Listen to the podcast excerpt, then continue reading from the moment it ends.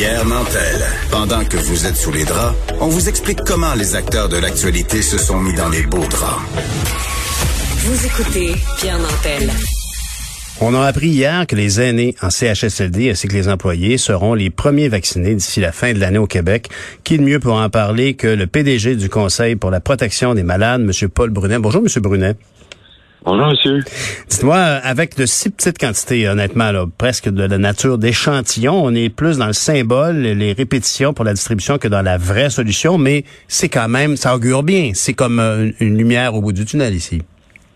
Oui, puis ce que je comprends, là, pour avoir lu un peu sur ce qui se fait dans d'autres juridictions, c'est ça les priorités. Là, les, les, les soignants, les personnes âgées, les personnes vulnérables, les personnes avec des maladies chroniques c'est autres qu'on vise en particulier et je, je comprends là, que c'est ce qu'on va faire au Québec et c'est ce qu'on fait d'ailleurs ailleurs dans d'autres juridictions.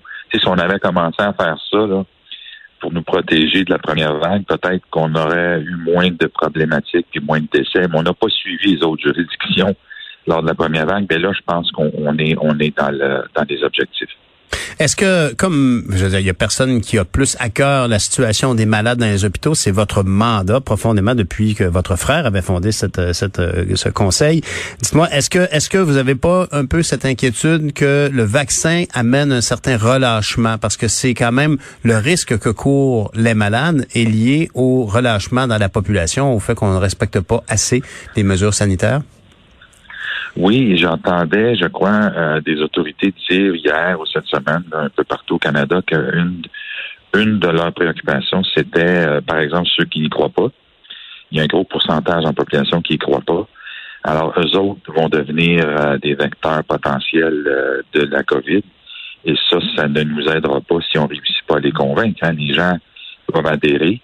Et ça, c'est certainement inquiétant. Et comme vous le proposez aussi, le relâchement, on a déjà des problématiques de relâchement chez du personnel, notamment qui euh, qui transfère d'une unité à l'autre. C'est plus le problème des, des patrons. Mais j'entends, je, je, je, reçois des commentaires de gens, de bénévoles qui s'adressent aux employés pour leur dire mettez votre masque, vous êtes assis ensemble dans une pause, c'est pas une raison pour pas vous protéger, à moins que vous mangiez. Mais euh, les gens, il y a un certain niveau de relâchement, et ça, je me fais dire par des représentants de Saint-Louis, mais pas les gens sont épuisés. Oui, mais moins on va se protéger, plus on va relâcher, plus on va perdre du monde, puis plus vous, allez être encore épuisés. Fait qu'on a besoin que tous et toutes, ensemble, on soit extrêmement rigoureux à cet égard. Parce qu'on évoque quand même, M. Brunet, près de plus de 6000 cas d'absentéisme liés à la COVID dans le système de santé. Euh, on en est rendu là à un, délestage obligatoire. Euh, on annonce que, par exemple, le Centre hospitalier universitaire de Québec a dû annuler 4000 rendez-vous, 300 opérations chaque semaine. Ouais. Je veux dire, euh, en tant que en tant que représentant de, de l'intérêt des malades au Conseil pour la protection des malades, M. Brunet, est-ce que vous, vous souhaitez ultimement euh, voir des mesures plus strictes au niveau euh, des, normes euh, qu'on doit appliquer, par exemple, dans les centres commerciaux, etc.? Peut-être, mais c'est pas ma spécialité. Ce, ce qui me surprend, c'est qu'on trouve pas des alternatives pour les gens qui sont, ils se font dire que leur opération n'aura pas lieu parce qu'on veut mieux accueillir les patients COVID. Pourquoi on ne passe pas plus d'accord avec des cliniques médicales spécialisées privées où le gouvernement paye pour que les gens puissent aller là et mhm. obtenir leur intervention, leur opération, comme on l'a fait autrefois. Je suis surpris qu'on n'ait pas fait ça plus euh, de manière plus, plus importante parce qu'on l'a fait récemment pour l'hôpital Sacré-Cœur à une clinique privée, mais il faudrait augmenter le nombre d'accords. Est-ce qu'on a planifié faire ça? Est-ce qu'on va le faire?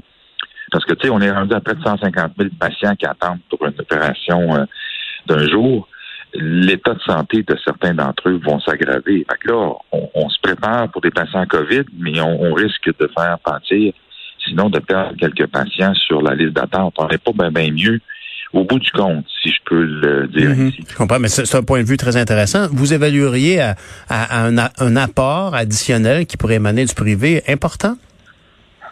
Ben écoutez, si on met à profit toutes les cliniques médicales euh, privées qui sont autorisées depuis 2006, depuis le projet de loi 33, je pense qu'on peut régler une bonne partie de cette liste-là si tout le monde euh, met la main à la pâte, mais surtout que le gouvernement euh, signe ces contrats-là, s'entende, et permettre qu'on passe. Euh, quand on a fait récemment près de Sacré-Cœur, même les syndicats étaient d'accord parce qu'ils sont débordés puis ils manquent de personnel, puis le personnel est à bout. Je pense que dans ces circonstances-ci, on, comprend, on peut comprendre le recours au privé, mais rassurons-nous, là, si on envoie des patients se faire soigner ou être opéré au privé, c'est l'État qui paye, là, c'est pas le patient.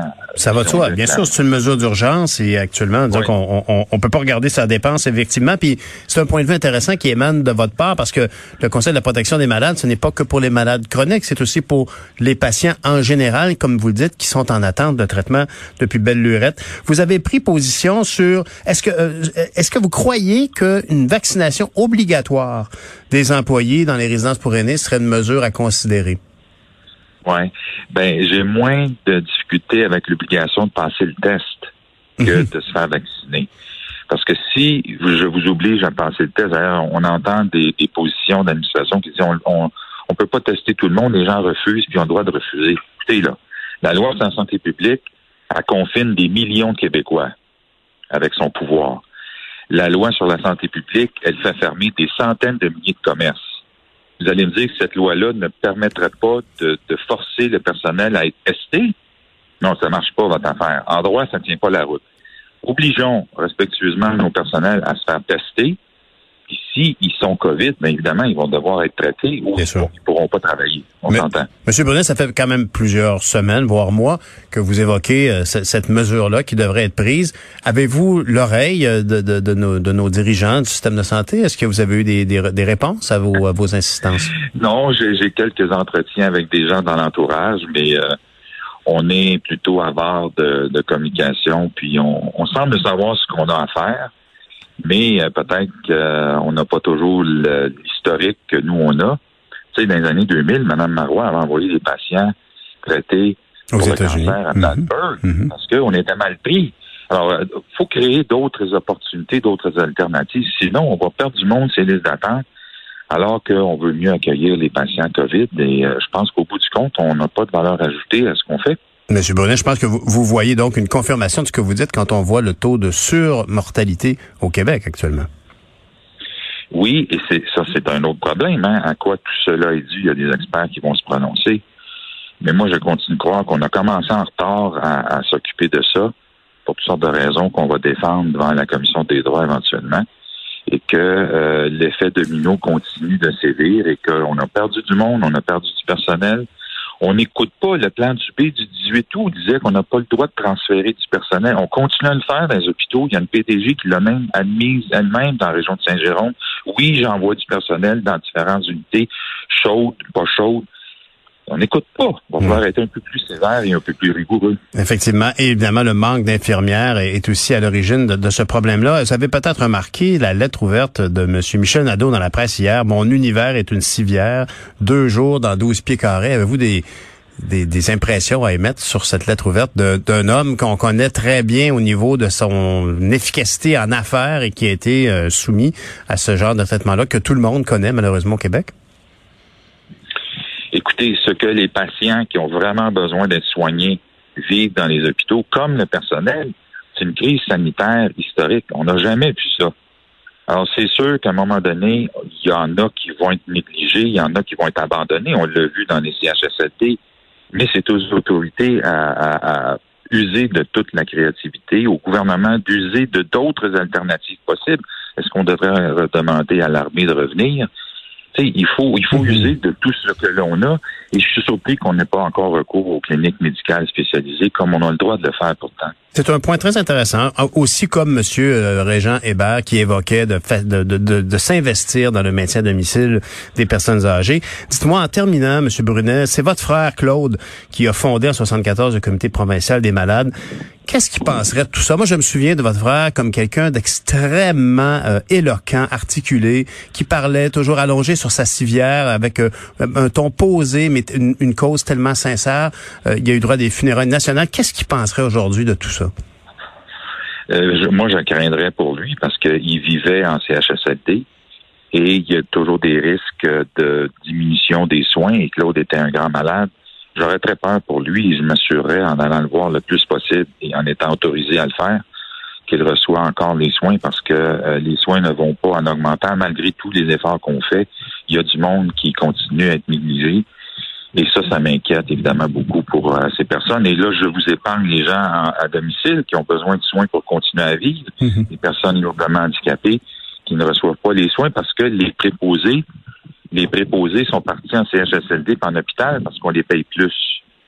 Ces grands financiers-là qui sont au pouvoir ont-ils pensé à l'impact de l'augmentation de salaire des préposés vis-à-vis ceux et celles qu'on envoie dans les résidences et à qui on n'a pas donné la même augmentation de salaire? Ils ont-tu pensé à ça, ces grands smarts-là des finances publiques et des finances privées, d'où ils proviennent? Bien gérer nos ressources et bien aller chercher les impôts qui nous sont dus. Merci beaucoup, M. Brunet.